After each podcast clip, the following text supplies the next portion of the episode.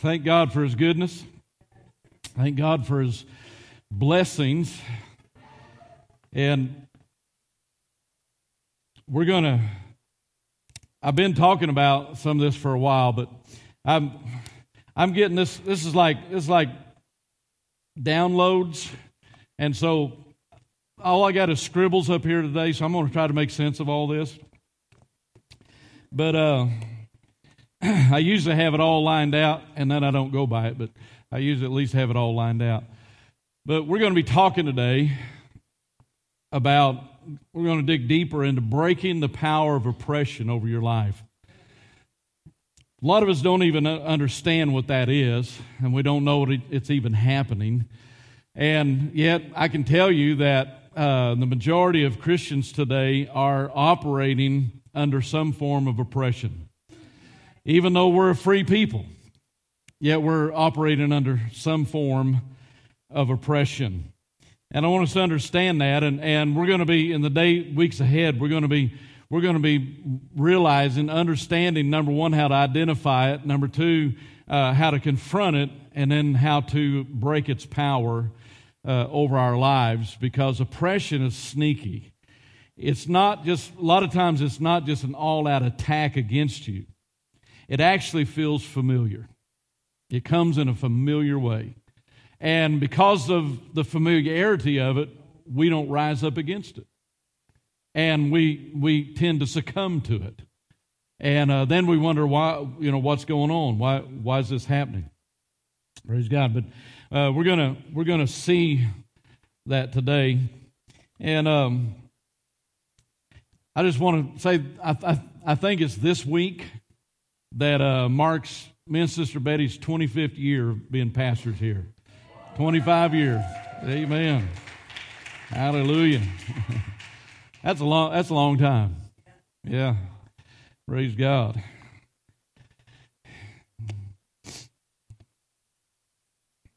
We um in November we we got landmarks this year. November will be our 40th wedding anniversary. So and for such young people, you know, it's, it's amazing. That's, that's, what's, that's what's amazing to be so young and to be having these landmark things happen, you know. Praise God. We, we were married at 10, so, you know, just that, that's what happened.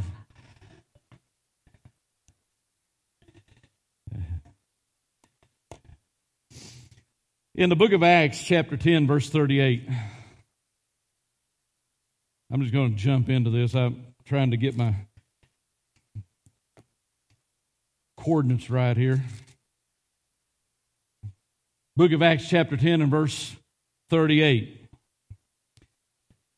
How God anointed Jesus of Nazareth with the Holy Spirit and with power, who went about doing good and healing all who were oppressed by the devil, for God was with him.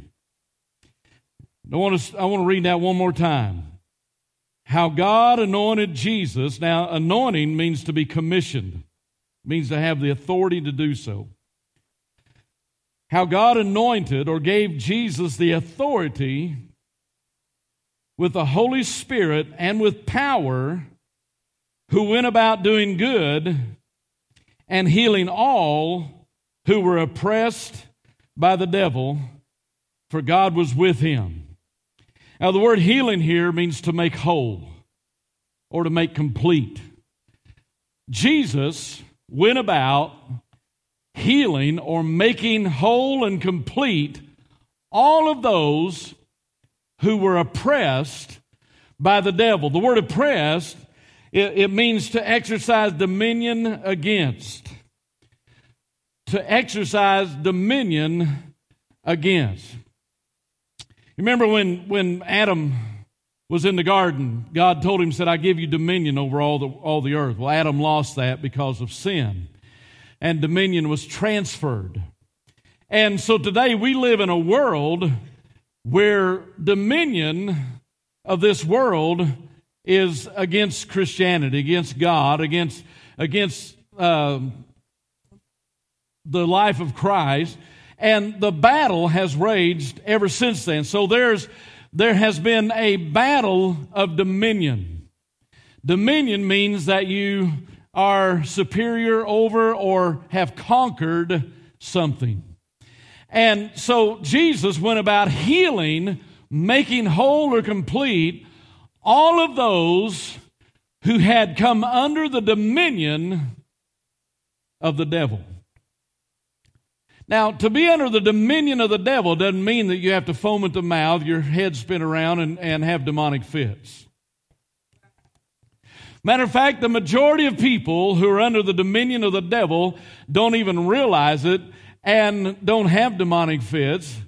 But there are things that we need to understand that are markers of oppression.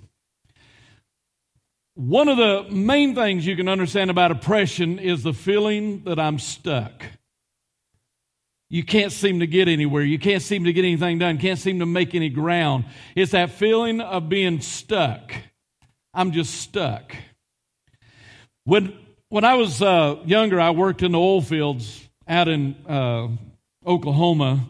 You got to be young to work that kind of work. And we, we worked in the, the locations we worked in. I worked for Halliburton Oil Well Servicing, and I, I drove an 18 wheeler with a, a, a, trailer that was uh, called a blender. And it had big diesel engines and all kinds of plumbing, a big 100, 100 uh, barrel tub, and, you know, sand screws and, and, you know, chemical tanks and all kinds of stuff.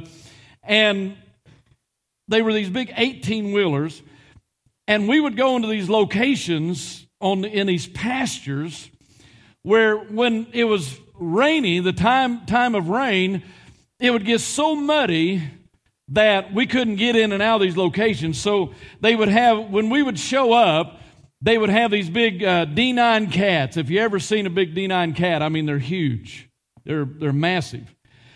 And they would, we had these uh, hookups on the front of our trucks, and they would hook their cable to the front of our trucks and start dragging these 18 wheelers in these locations. And sometimes the mud would be so deep that I wouldn't even be those big tracks. I mean, when I stand beside them, they, they were this, this tall. I wouldn't even be able to see the tracks on the, on the caterpillar dragging us in there. All I could see was the mud moving. The tracks were down in the mud digging and trying to pull me, and I'd look out and the, the mud would be going around the fuel tanks of my truck and just this deep mud. And I had to get out and work in that stuff, you know that? And so they, they would di- drag us in there, and then he would take us, we'd have to position all the trucks on that location where everything would be hooked up. And so he'd take that big D9 cat with the big uh, front plow on it, and he would he would shove those trucks around, just slide them around in this mud and get them in position. And so this one particular day, I opened the door, and you know my mentality is not to dread something, just jump right into it, because the longer you put it off, the more you dread it. It's like getting into cold water. I, I can't just slowly walk into cold water. I, I get fighting mad. I mean, just it just, I have to just jump in and, and just get the fit over with, you know, because it, it's going to come. No, it's going to happen. And so I'm, I'm on the, I'm standing on the, on the, in the doorway of my 18 wheeler truck and the mud's up over the fuel tanks. And I'm thinking, well, I'm not that heavy, so I won't sink in that bad. And so I jump off, I jump off the truck into the mud and I, I sunk up to here. And it wasn't, it wasn't sloppy mud. If it was sloppy mud, it, would, it wouldn't have been so bad. It was thick mud. And when I jumped into that, it closed in on my legs, and that's where I was. I was stuck.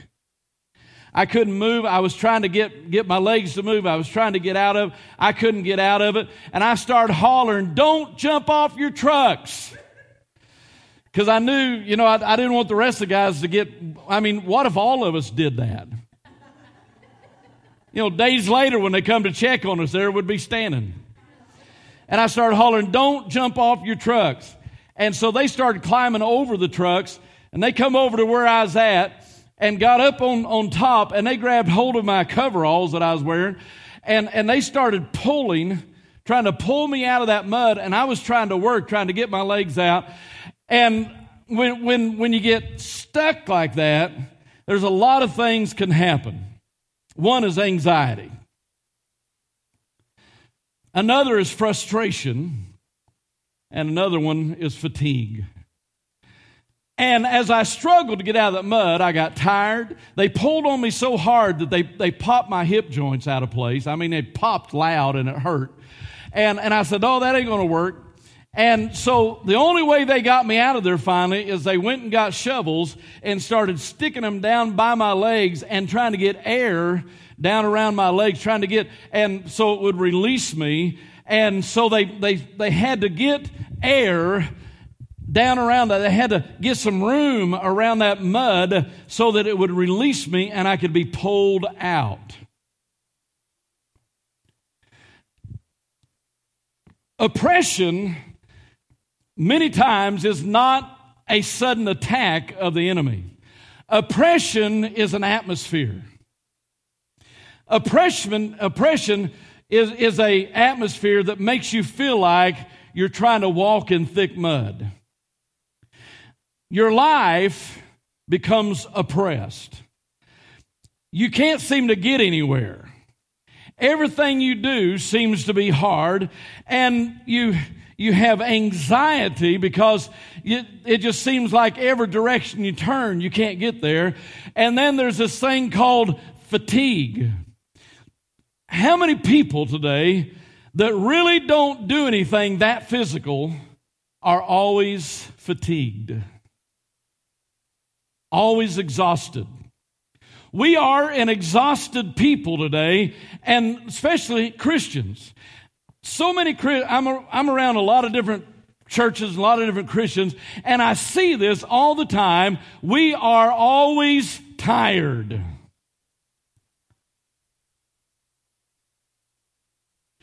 And, but the thing is, I just, I'm just going to lay this out for you. Your body can take so much more than what we're putting on it. Matter of fact, the more you put on your body, the more endurance you're going to have.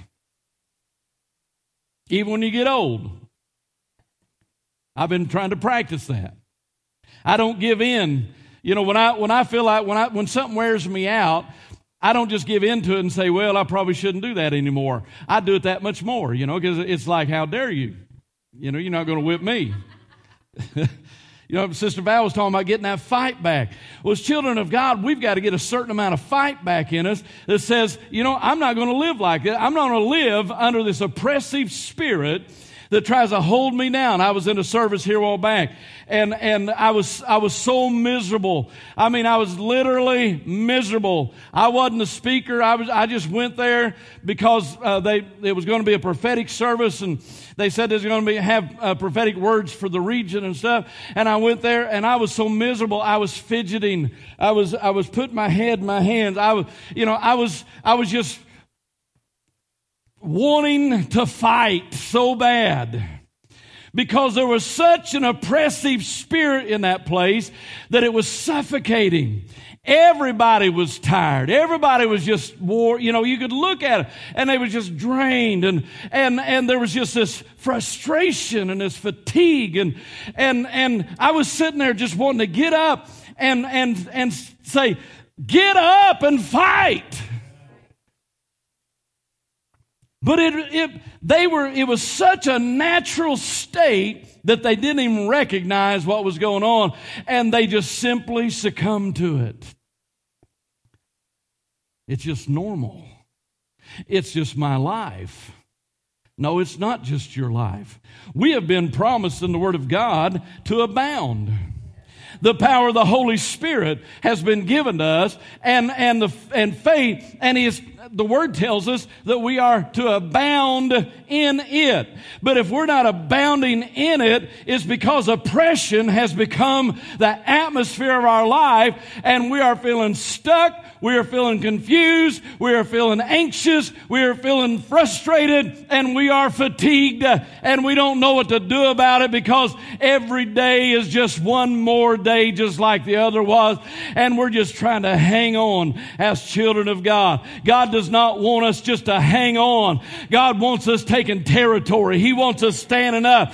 He wants victory flowing out of our lives. And if we don't know what's going on, we won't know what to do about it. There are, I, as I've been talking about the three levels of prosperity, you know, when you mention prosperity, immediately everybody thinks about money. The Bible does not teach that. The Bible teaches that the greatest prosperity that there is is spiritual fullness. To be spiritually full. That's the number one highest level. And if we're not spiritually full, we are missing out. If we're walking around drained and don't have the Spirit of God flowing in our lives, Christianity is rough. It's hard because as a Christian, you will always have an opposer. And if you don't have the power to overcome the opposer, you will live under oppression. We can't afford just to be Christians.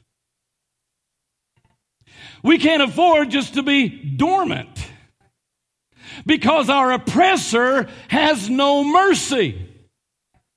And if you name the name of Christ, He will crush you, He will suffocate you, and He will keep driving you down until He's stripped you of everything that's good in your life. And you'll end up being a person that says, I'm a Christian, and you'll be the most miserable person there is. And everybody will think, man, if that's Christianity, I don't want it. Amen. Boy, that's good preaching. Woo! Come on, somebody to be made whole. Jesus went about doing good. Amen. That's good. That doing good. Churches are supposed to do good. Matter of fact, you ought to get, you ought to get the vision the IRS has for church. The IRS has a greater vision for the church than the church has for the church.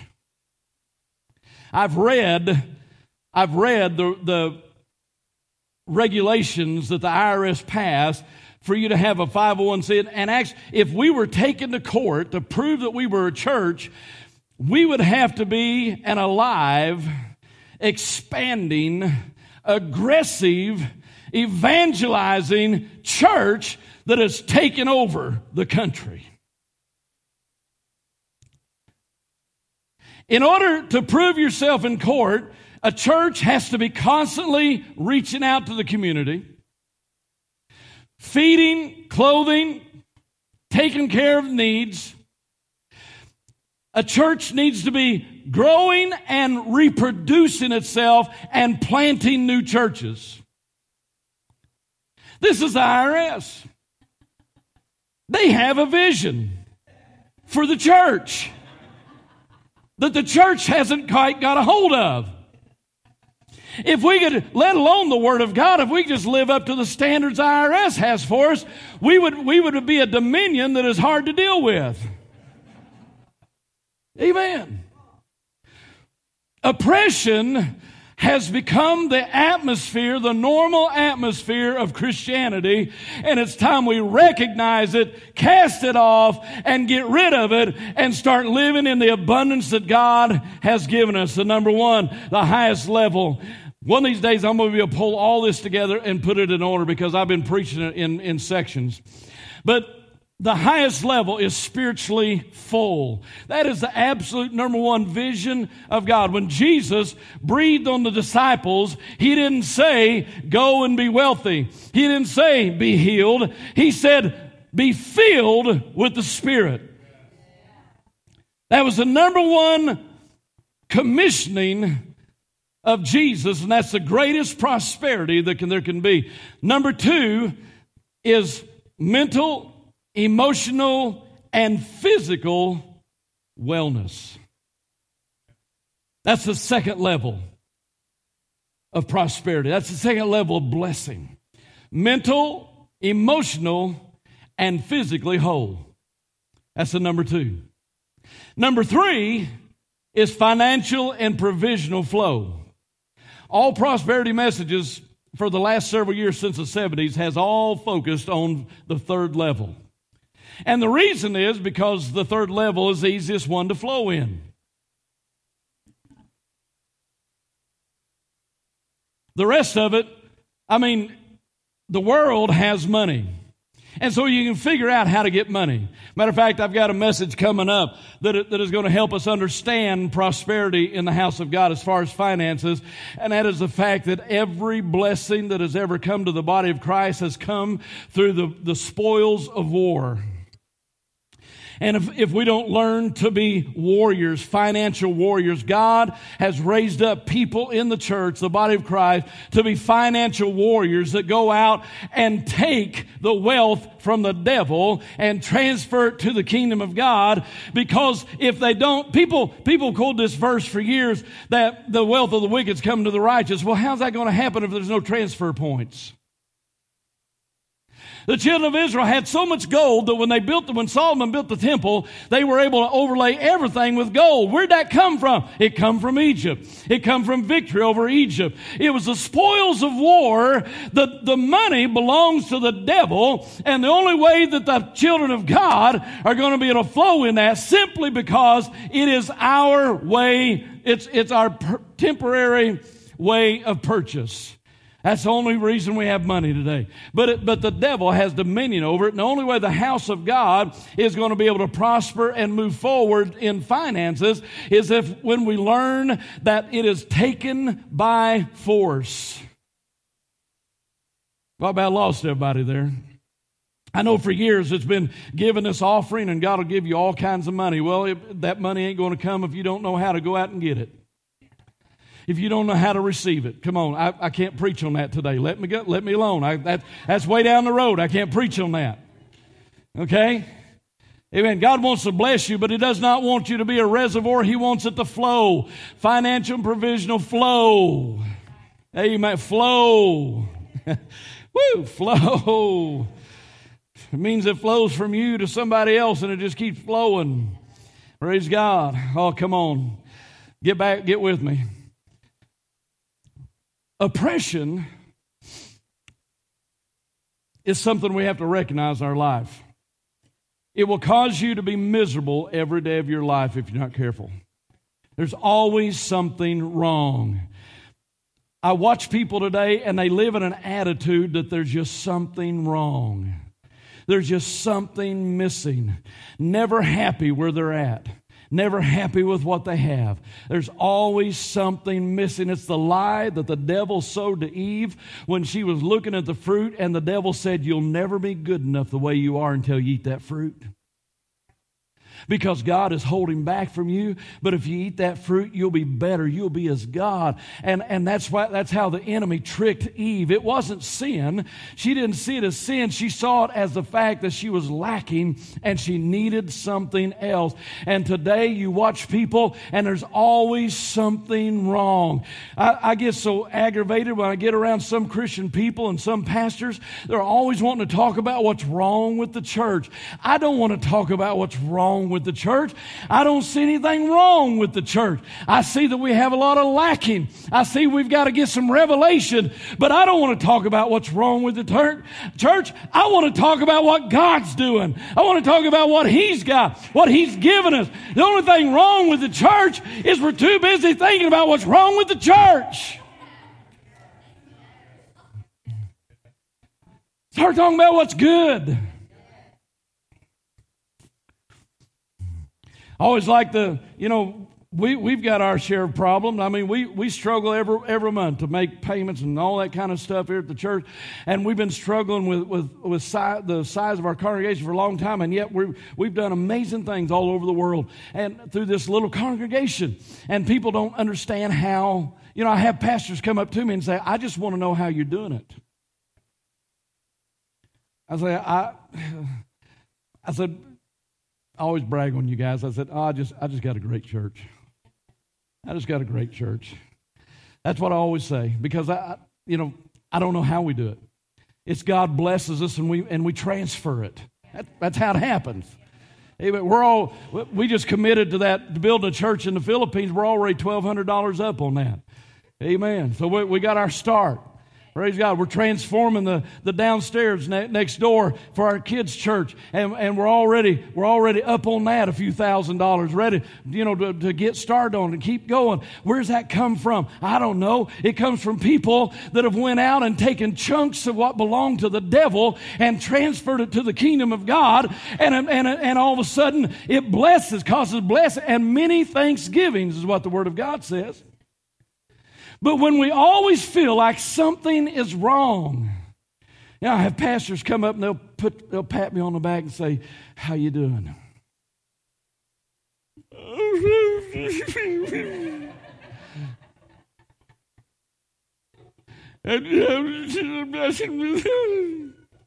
That's what they expect me to do. I always look at them and say, Man, doing great. Doing great. How's the church doing? Oh, man. Woo, you should have been there last Sunday, man. We had a, a serve the glory of God came. There might have just been 20 people here, but we had an awesome time. You know? It's all in what you want to focus on. Oppression comes from what you pay attention to and what you allow to take dominion over your life. And the devil always works through something to try to distract you and get you to get you to go with that. In Second Kings, let's turn to the book of Second Kings. I'm going to try to give this in order because I, you know, I'm just wanting to blow up. Second Kings chapter chapter 13, verses 1 through 5.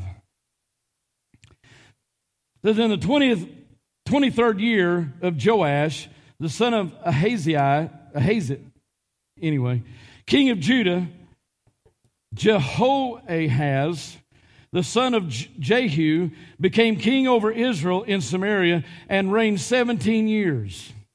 And he did evil in the sight of the Lord and followed the sins of, of, of Jeroboam, the son of Nebat, who had made Israel sin, he did not depart from them. Then the anger of the Lord was aroused against Israel, and he delivered them into the hand of Hazael, king of, of Syria, and into the hand of Ben Hadad, the son of Hazael, all their days. So Jehoahaz pleaded with the Lord, and the Lord listened to him, for he saw the oppression of Israel because the king of Syria oppressed them. Then the Lord gave Israel a deliverer so that they escaped from, the, from under the hand of the Syrians, and the children of Israel dwelt in their, own, in their tents as before. I want you to look at, at the progression. Sin brought oppression that gave power to the king of Syria to come down and oppress the children of Israel. What, what does it mean to oppress? It means that he took possession of their possessions. He took possession of their time. He took possession of their energy. And they had to serve under him, and there was no way that they could advance. There's no way they could abound because every time the anything that they got came under the oppressive power of Syria. And so they were stuck. They couldn't move. They couldn't even live in their own tents. But then somebody began to say, hey, this isn't right. This isn't what we were called to. This isn't what the children of Israel were called to be. This isn't how we're supposed to live. And he began to cry out to the Lord. And it says, the Lord saw the oppression of Israel and he sent them a deliverer. Oppression is only in power until the deliverer shows up. When you get tired of oppression, God has a deliverer. When you get tired of the devil stealing from you all the time, God has a deliverer. When you get tired of being sick and tired, God has a deliverer. when you get tired of being stuck, God has a deliverer.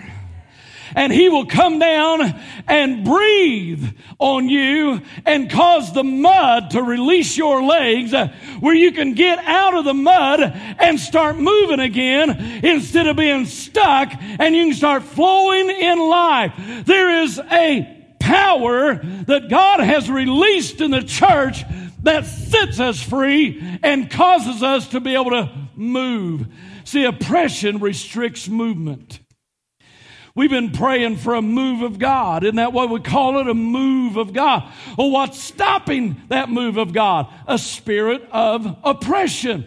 Oppression restricts movement. And so, whenever we start trying to break free, the devil quickly snaps the whip and keeps us under oppression.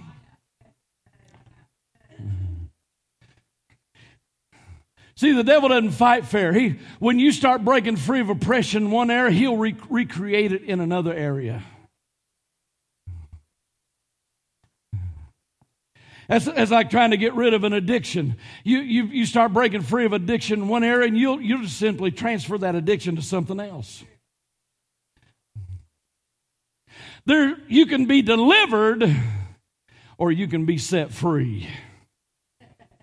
Delivered means that you've simply broke free from that. Being set free means that nothing else has hold of you. I could swing from the chandeliers right now if we had chandeliers. I'm, I'm able to launch out and get a hold of one of these fans here in a minute. Amen.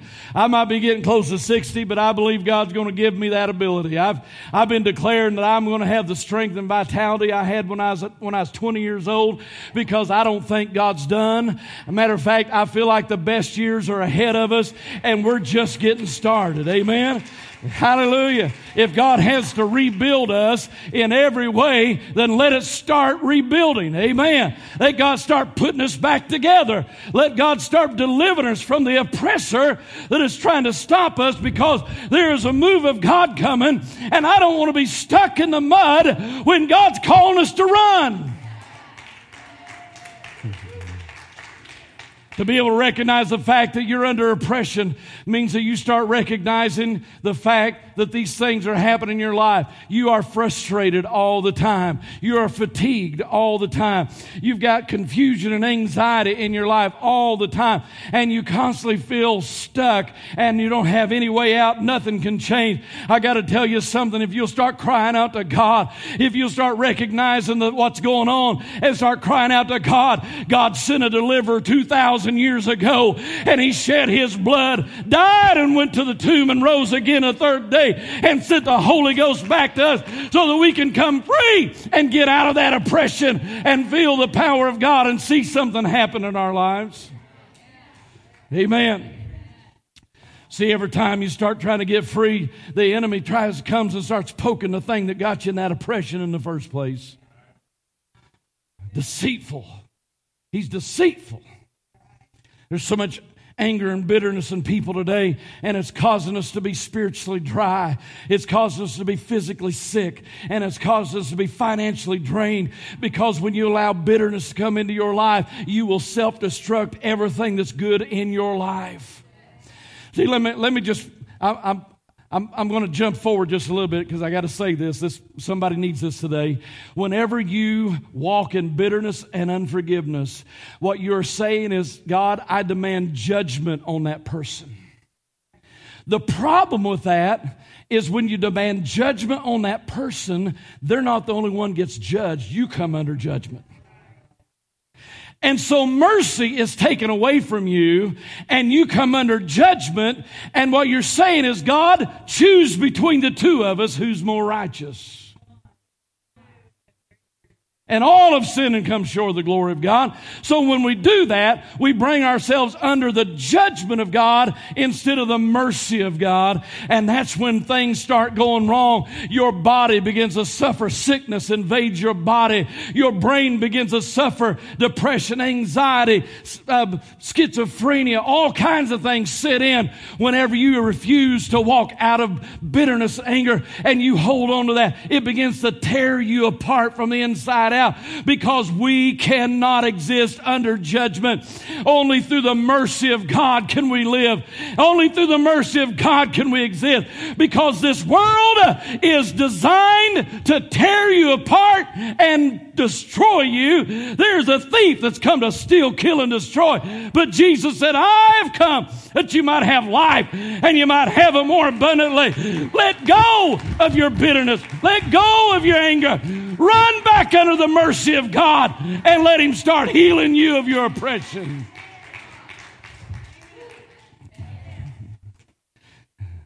You need to have this attitude. I refuse to let anybody curse me with judgment.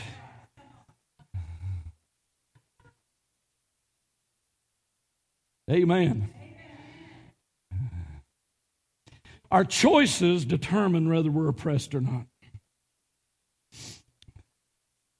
Man, I'm not even going to get through half of what I wrote down here. The threshing floor experience we've been talking about is not a place to punish you, it's a place of deliverance from oppression. Remember, we've been talking about Gideon? Gideon was under the oppression, the Israelites were under the oppression of the Midianites. And God sent an angel one day to Gideon. Gideon was threshing wheat in a wine press. Remember we talked about that last Sunday. It don't work. There's no wind in a, in a wine press. and you got, you, you're doubled up. You've got the threshing, which is the sorting out. You're being thrown in the air and the chaff is being, being de- uh, revealed in your life. And then the wine press is a place of crushing, a place of pressing. And here Gideon is in a threshing floor being crushed. And all of a sudden, an angel Lord shows up and says, Thou mighty man of valor. See, there's natural truth and then there's spiritual truth. And immediately, when, when the angel said to go forth and deliver Israel, immediately Gideon said, I am the least of my family, and my family is the least in Israel. That was natural truth. It was truth. And so Gideon was operating under natural truth and he was familiar with and had succumbed to and accepted his oppressed state until all of a sudden a revelatory word of truth showed up from God. And God spoke into the heart of somebody that was oppressed, somebody that was defeated, somebody, somebody that had no hope. And all of a sudden a word came forth from heaven and said, You're a mighty man of valor. And when he argued with him and told him why he couldn't do it, he said, Go in the strength of yours. Gideon just got through telling him why he couldn't do it and how weak he was.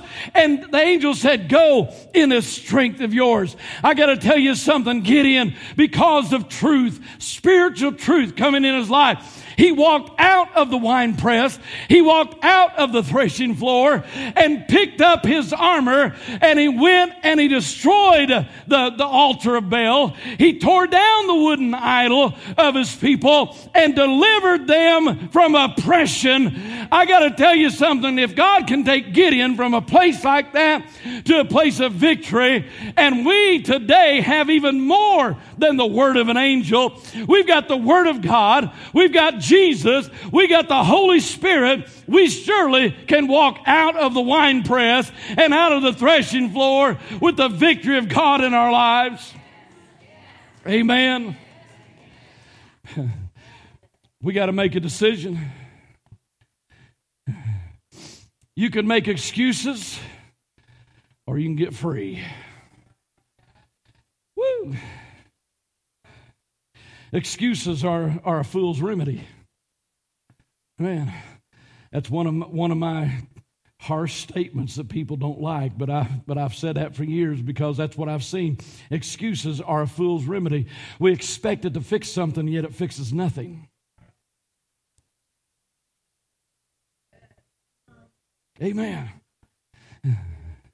You can either make excuses or you can face up to what's going on and choose to challenge the oppressor. If you don't decide to challenge the oppressor, he will continue to oppress. In every instant in the Old Testament, freedom came because the children of God decided to stand up and challenge the oppressor. And we, as children of God today, have to learn to stand up and challenge the oppressor. It doesn't matter if it's, if it's a, a sickness or an addiction or just a spiritual stronghold. When we get the revelation and know what's going on and we decide to stand up and challenge it, things begin to happen. Number one, the battle gets really intense. And that's where most of us back up.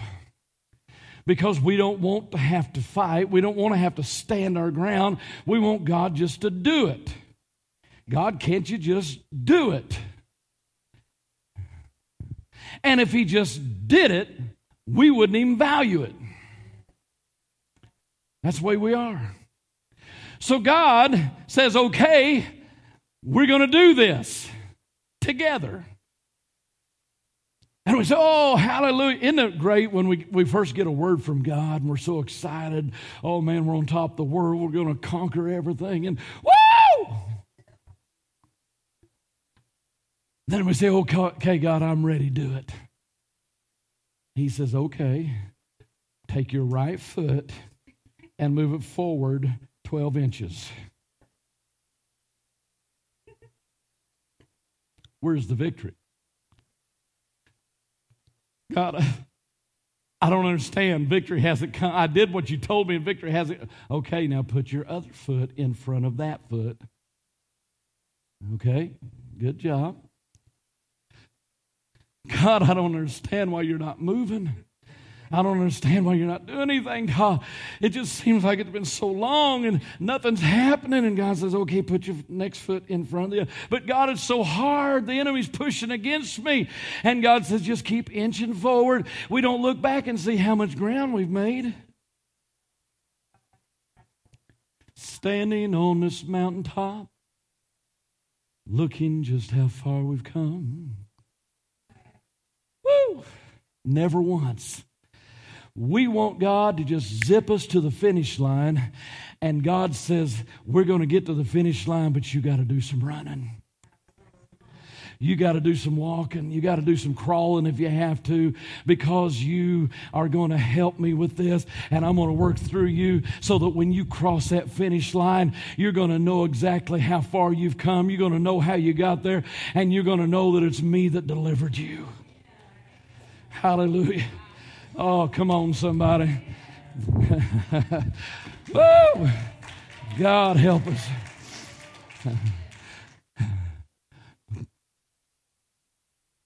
I've been so excited about these messages that I haven't been able to stand it. Yesterday I was just I was just antsy.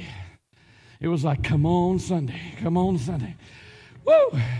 I was just, you know, I couldn't hardly, I couldn't hardly just, you know, there's times I realize we have to have a Sabbath. And, I, and, and Betty's always telling me, just sit down and rest. Just, you got to rest.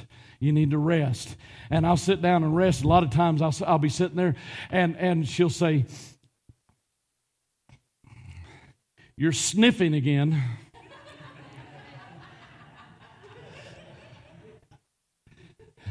when I get nervous, I, she says, I, I start going, and I start breathing heavy and I'll flop my hand. I didn't know I did this. She says, I'll, I'll, start flopping my hand down on the chair. And then I'll get up for no reason, just I'll go look out the window. Trapped inside, I'm having to rest because my body, you know, doctors, everybody told me your body it has to rest. You know, well, sometimes I want my body just to shut up and do what I tell it. You know what I'm talking about? Let's go. Let's go. We, we ain't got time for this stuff. Get up. Amen.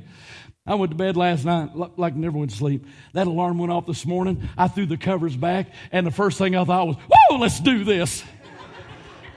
Why? Because there's a truth that's come alive inside of me that I believe is going to help us get free and help us push forward. And we're going to see something that we've been dreaming of, and yet it's going to become a reality. No longer fantasizing about the move of God, but in the very middle of it. I got to tell you something. We have been in a move of God now for over a year, and many of us have not recognized it, and we don't even know what's going on. You know why? Because when God starts moving, the junk comes to the top, and we start having to challenge what's going on in our lives. And no, we don't think that's a move of God. We think a move of God is the glory coming down, fire sitting on the church, and us feeling, you know, awesome.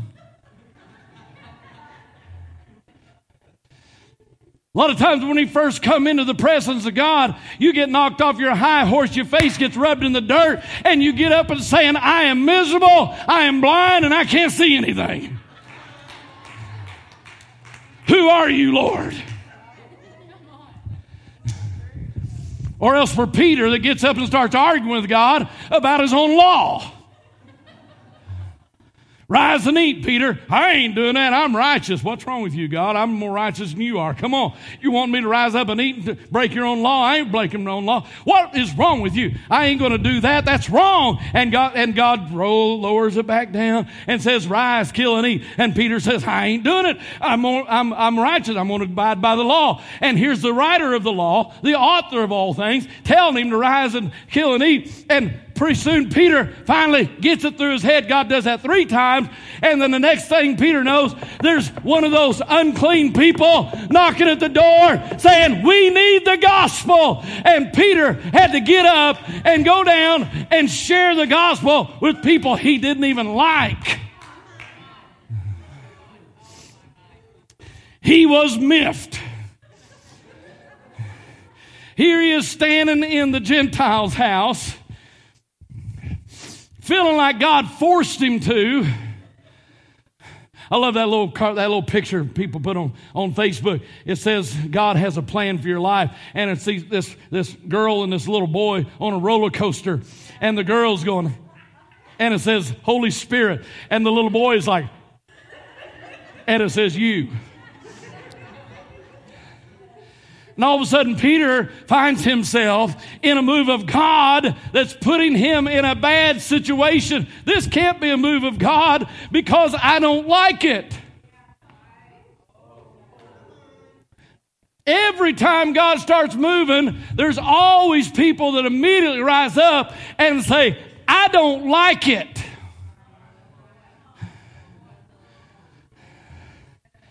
Talk to the hand.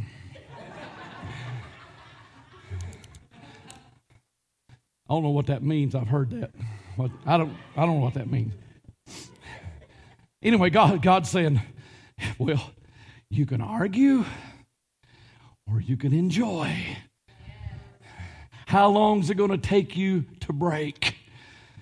Oh, come on, somebody. It's like when, when Benaiah, my oldest son, he was, he was one of those kids that would bow up at you. You know, I'd tell him he had to do something, he'd bow up at me. And Austin would get right in behind him and back him up. Give me that look. But I, he'd bow up at me. And I'd look at him, I'd say, Son, who's going to win this battle? He'd say, You are. I said, That's right. And I said, How long do you want to suffer before I win?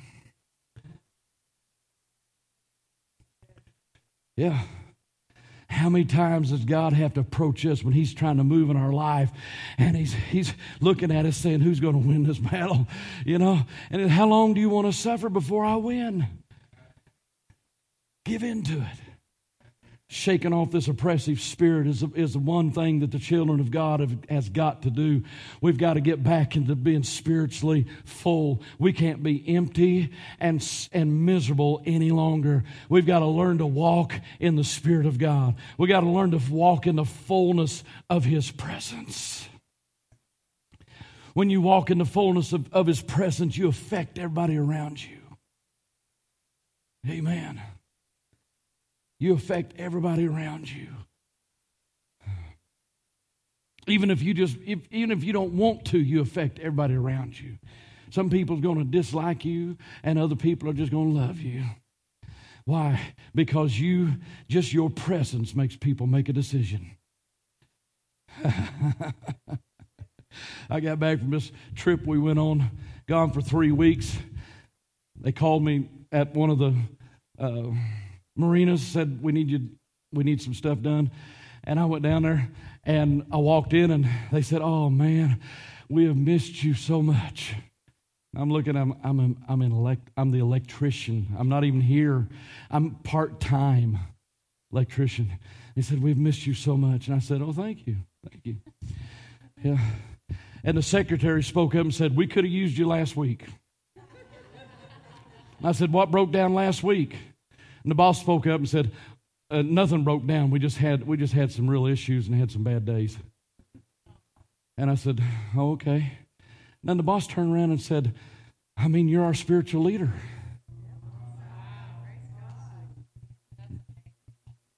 I've never even preached a message down there. You know what I'm talking about? I haven't tried to be a spiritual. You don't try. The Holy Spirit in you is so powerful that when you're around, things begin to happen and it touches people's lives and they begin to sense that. They begin to feel that. I got to tell you something. You can either make the place where you work better or bitter. It's one, it's, it's up to you. You can either flow in the Spirit of God regardless of what happens, or you can go around with a chip on your shoulder and just wanting somebody to knock that chip off. God help the church to to quit being a little, little bowled up, pouting outfits with a chip on their shoulder, always wanting to argue with somebody, and always, always wanting to debate. And, you know, I don't like this, I don't like that. I'm to stop talking about what you don't like and start telling people about Jesus. Start showing the love of God. Start impacting somebody with what God's done for you. Man, I'm getting way off my message. Amen. I didn't, what I'm saying is, I didn't try to get that. I didn't try to do that. I was as shocked as anybody. It's like, really? I'm just, I'm a part time electrician. He said, You're our spiritual leader. You know what I felt when he said that? I thought, oh man, I enjoy coming to work down here just because I can do my own thing and, and everybody leaves me alone.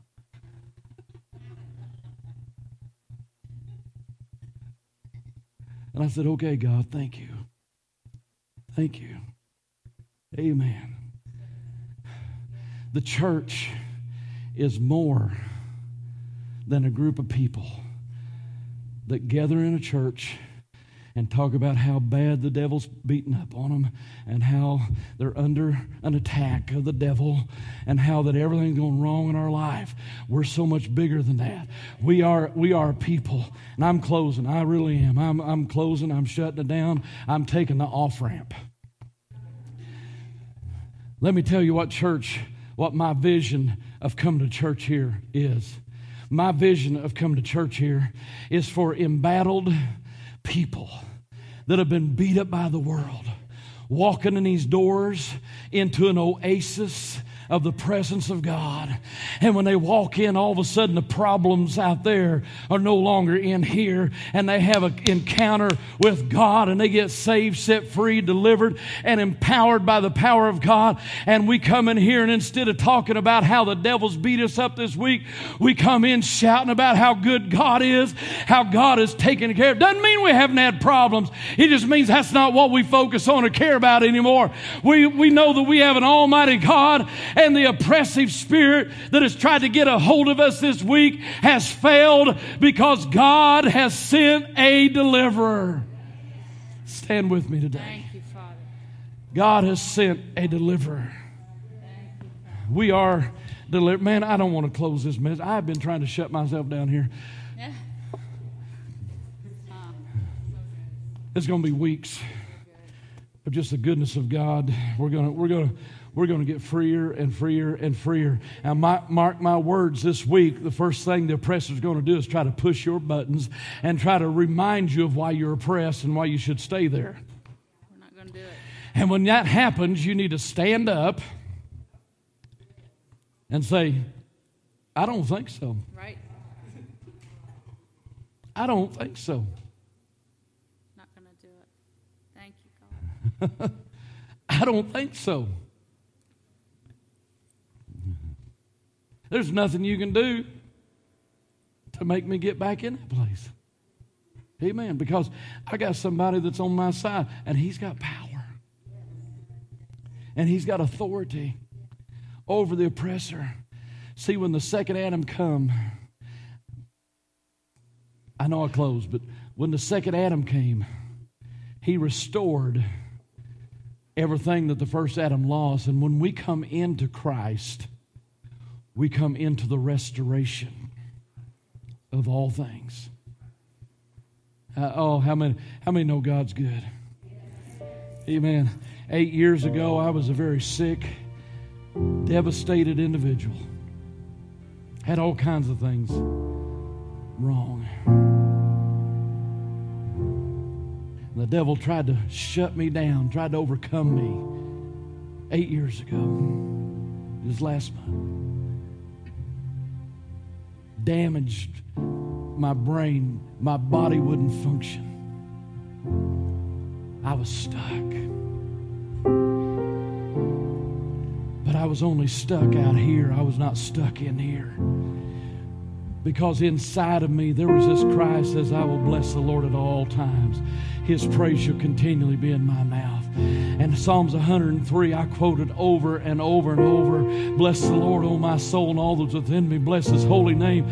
Bless the lord o my soul and forget not all of his benefits who has forgiven all of my iniquities who has healed all of my diseases who has delivered my life from destruction who has crowned me with loving kindness and tender mercies. That means I walk around with a crown on my head that tells the devil and everybody else that I am assigned to loving kindness and tender mercies. And who fills my mouth with good things so that my youth is renewed like the eagles. That was eight years ago. Hadn't been back to the doctor since. Because I, I thought, well, I'm recovering. So, besides that, I had to pay off all the debts of all that.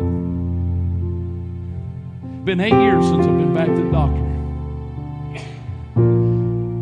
But I've been declaring the things of God over my life. Just last month, I decided to go back to the doctor and get checked out. They've run all kinds of tests on me. Guess what they said? Perfect. That's the word the doctor kept using perfect. Amen. Everything's perfect. Matter of fact, it confused me. Everything's perfect.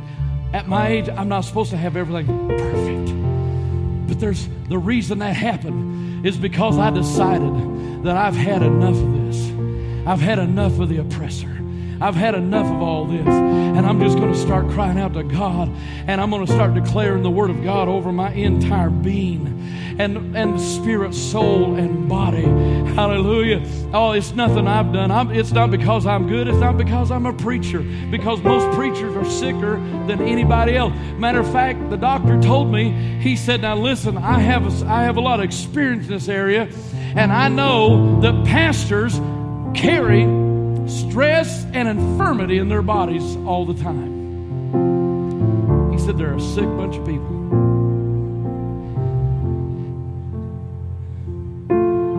And he said, at your age, you should be sick. You should have a lot of things wrong with you. I said, well, I was.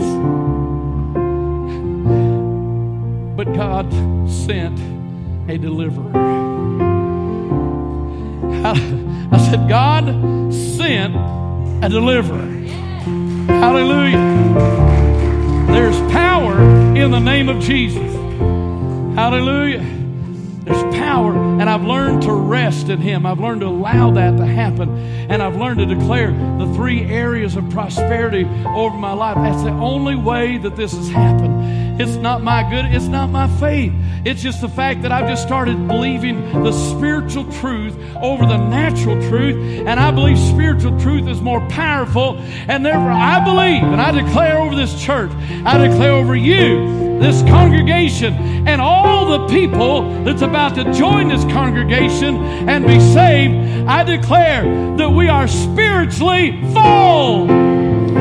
Fullness in the name of Jesus.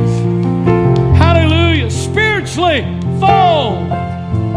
I declare over this congregation and over everybody that's going to come to this church that we are mentally, emotionally, and physically whole, healed in the name of Jesus.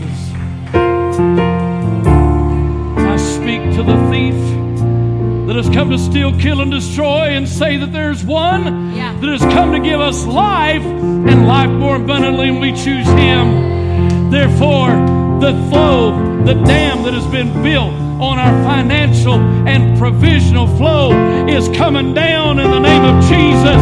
And I declare today that there is a flow coming from the world into the church, and God is going to help us to accomplish the things that we need to accomplish. We are not people that have been left alone till we go to heaven. We are people that are blessed. We are people that are prosperous. And we are people that are bound in faith. Hallelujah. Father, I just thank you today. Thank you, Father. Lord, I ask you to take this word that I've tried to convey today and I ask you to interpret it through revelation into the hearts of every person here today, Lord God, that we would understand and believe and know that we are the children of the Most High God. And we speak to the oppressive spirit has tried to hold us down, that's tried to stop movement. And we declare to you that we are moving. We are moving.